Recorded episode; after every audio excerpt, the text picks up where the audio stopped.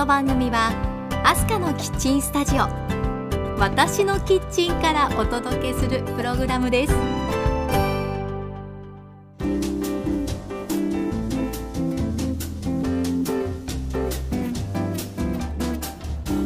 サワディカー前田明日香です。皆さんお元気ですか？アスカのキッチントークエピソード46です。今回も前田トラベルのコーナーで微笑みの国タイの首都バンコクへ行ってきたお話です。題して美味しい楽しいバンコクの旅パート2タイのソウルフードカオマンガイの名店へです。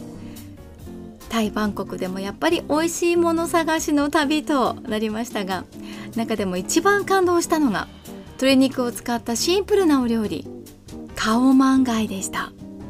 皆さんどんなお料理かご存知ですか？日本のタイ料理店でも食べられますのでこのポッドキャストを聞いてよかったらチェックしてみてくださいね。では皆さん忙しい手を少しだけ止めて一緒に一息入れませんか？キッチンカウンターの向かい側に座っている感じでこの番組を聞いていただければ嬉しいです。アスカのキッチントークこの番組からハッピーな香りがあなたのもとへ届きますように。時にはちょこっと日々のスパイス役になれますように。最後までどうぞお付き合いください。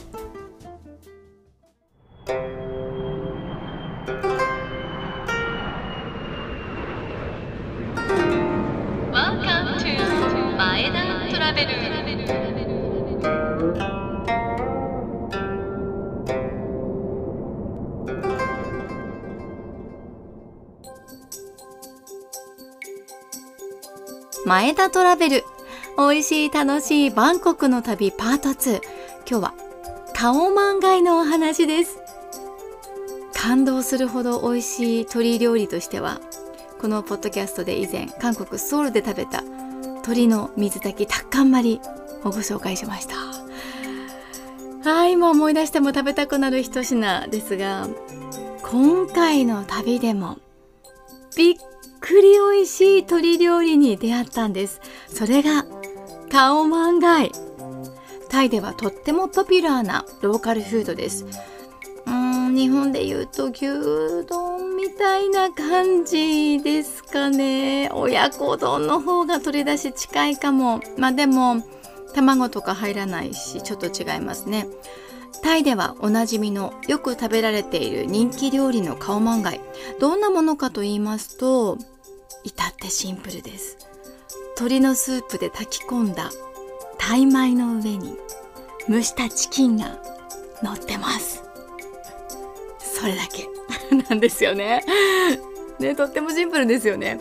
日本でも食べたことがあったのでこれは子供たちが好きだろうし美味しいだろうと思っていたんですけど実際に本場の味をいただいてみたらいやこれは期待をはるかに上回る美味しさ。これだけのシンプルさで。だってご飯と鶏だけじゃないですか。もうわあ何この美味しさって。うなってしまうんですよ。私が足を運んだのはランガイトーンプラトゥーナムというお店です。タイではピンクのカオマンガイとして知られています、まあ、まさにねピンクの店でした。イメージカラーがピンクなんですね。でスタッフもピンクのポロシャツを着ています。なのでピンクのカオマンガイと言われているんですがここがタイで一番有名なカオマンガイのお店と言っていいと思います。そんな名店です。で私が注文したのはごく普通のカオマンガイです。いやー一口頬張ったらこれがもう その様子は現地で録音したレポートをお聞きください。お店はとてもオープンな作りで道路に面していました。ちょっと騒音も大きいんですけれど、バンコクならではの雰囲気だと思って聞いてくださいね。では、どうぞ。わあ、すごいカモマンガイの名店にやってきました。ピンクのお店 あのホテルの人に聞いてもここ美味しいよって教えてくれてでカオマンガイのプレート1つが40バーツでしょ？ってことは12030円ぐらい？もうちょっとかな？150円ぐらい？えーっていうぐらい安いね。チキンライスの上に美味しそうに茹で上がったチキンが乗ってます。かし子供たちが疲れてぐったりしててもう寝かかってるから早く食べさせてあげなきゃと思い。つつ食べよっか食べよ食べよチキンライス見て鶏肉とご飯と一緒に炊き上げてるはずでなのでチキンがうんチキンが染みたタイ米がむっちゃ美味しい。これ絶品美味しいけど。このチキンライス美味しすぎない？どう？美味しいよね。チキンも絶対柔らかくて美味しそう。食べてみよう。このチキン食べてみて。一緒に食べても美味しいよ。美味しいよね。おさっぱりしててチキンライスがチキンのうまみを吸い込んだタイ米がむちゃむちゃ美味でしょ。でチキンがすごいさっぱりしてるんだけど付け合わせに出てきたソースをちょっとかけて。辛い。辛かった。やっぱりさえは辛かった。ねえうちの次男くんが疲れ切って寝てます。食べさせてあげなきゃ。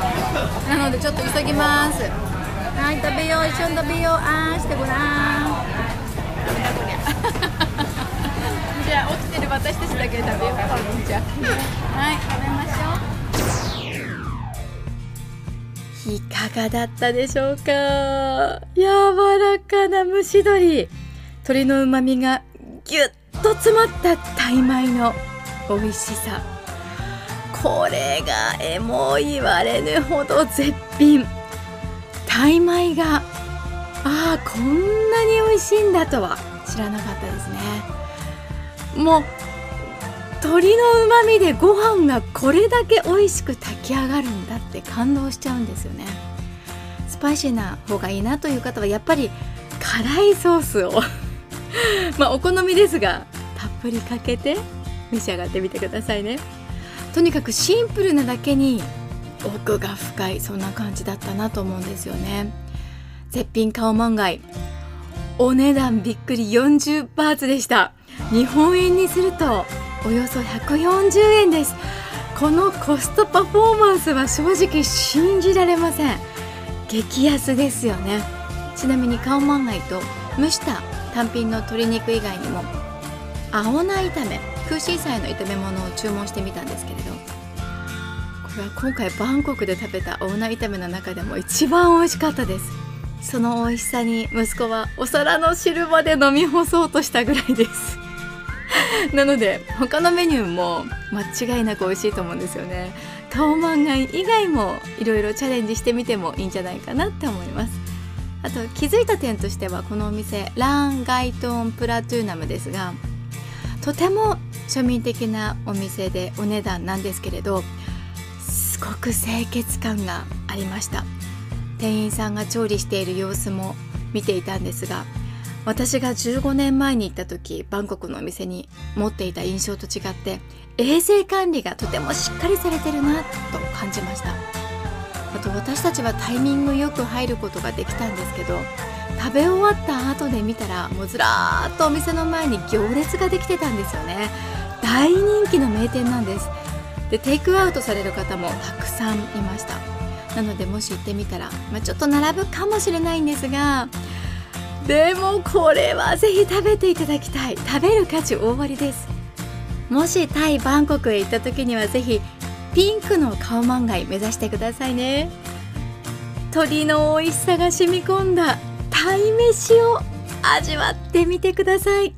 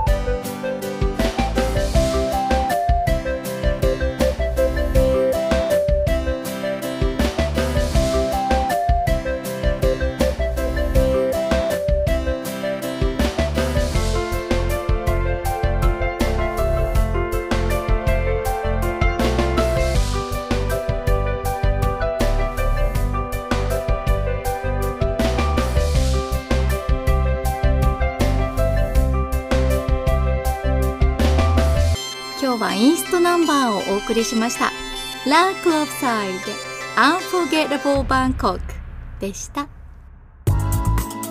アスカのキッチントーク。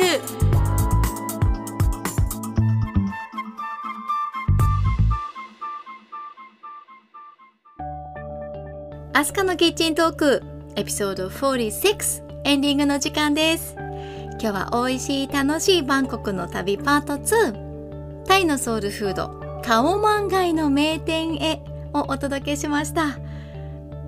いくらタイ料理が美味しくてもあのスパイシーさとか独特な味付けがちょっと苦手という方もいらっしゃるかなと思うんですけど今日ご紹介したカオマンガイは大丈夫だと思います。どこか日本の釜飯を思わせると言いますか、まあ、とにかく鶏のお出汁が染み込んだお米が美味しくてお米を味わってたくさん食べたくなる感じなんです。うちの6歳の息子もお気に入りのタイ料理となるくらいこれは日本人の口に合うタイ料理だなと思います。バンコクにはカオマンガイのお店が他にもいくつもありますので今度行くタイミングがあったら別のお店にも入って食べ比べなんていうのも楽しいのかなと思っています。そして今自宅であの味を再現できないかなと試行錯誤中です。上手なお友達にレシピを伝授してもらおうかな。もしうまくできた時にはこのポッドキャストでもご紹介したいなと思います。バンコクの旅行記はまだまだ続きます。次回もどうぞお楽しみに。それではアスカのキッチントーク。今日もお付き合いありがとうございました。次回の配信まで皆さん元気にお過ごしくださいね。お相手は前田明日香でした。See you!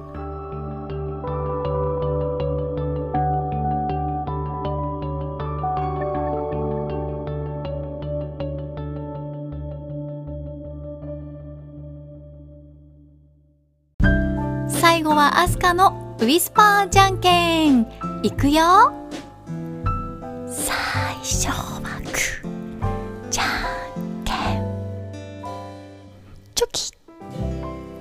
今日も元気にいってらっしゃい。